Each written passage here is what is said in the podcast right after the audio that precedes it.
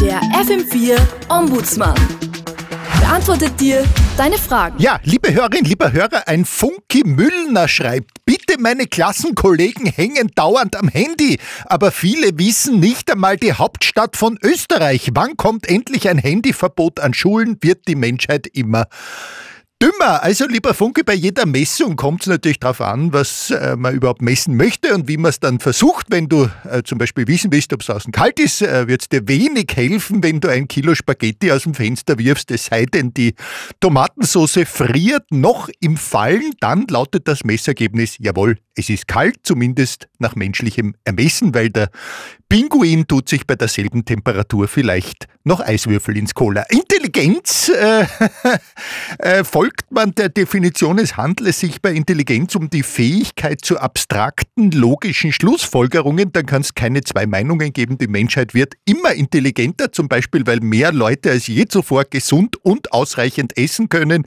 beziehungsweise ihre Wohnung heizen, wodurch sie mehr Kraft zum Lernen und vor allem zum Üben haben. Bleibt die Frage, inwiefern ist äh, für logische logische Schlussfolgerungen überhaupt günstig, wenn man die Hauptstadt von Österreich kennt, weil das kann man bitte auch am Handy nachschauen, wobei, wenn die Batterie leer ist, schauen die Klassenkollegen dann erst wieder blöd aus der Wäsche und das ist wirklich nicht äh, der Sinn von Schule.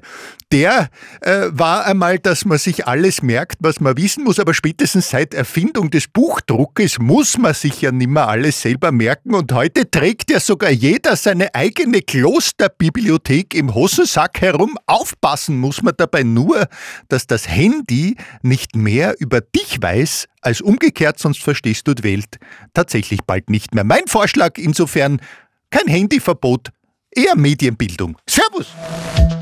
Der FM4 Ombudsmann. Und alles ist wieder gut.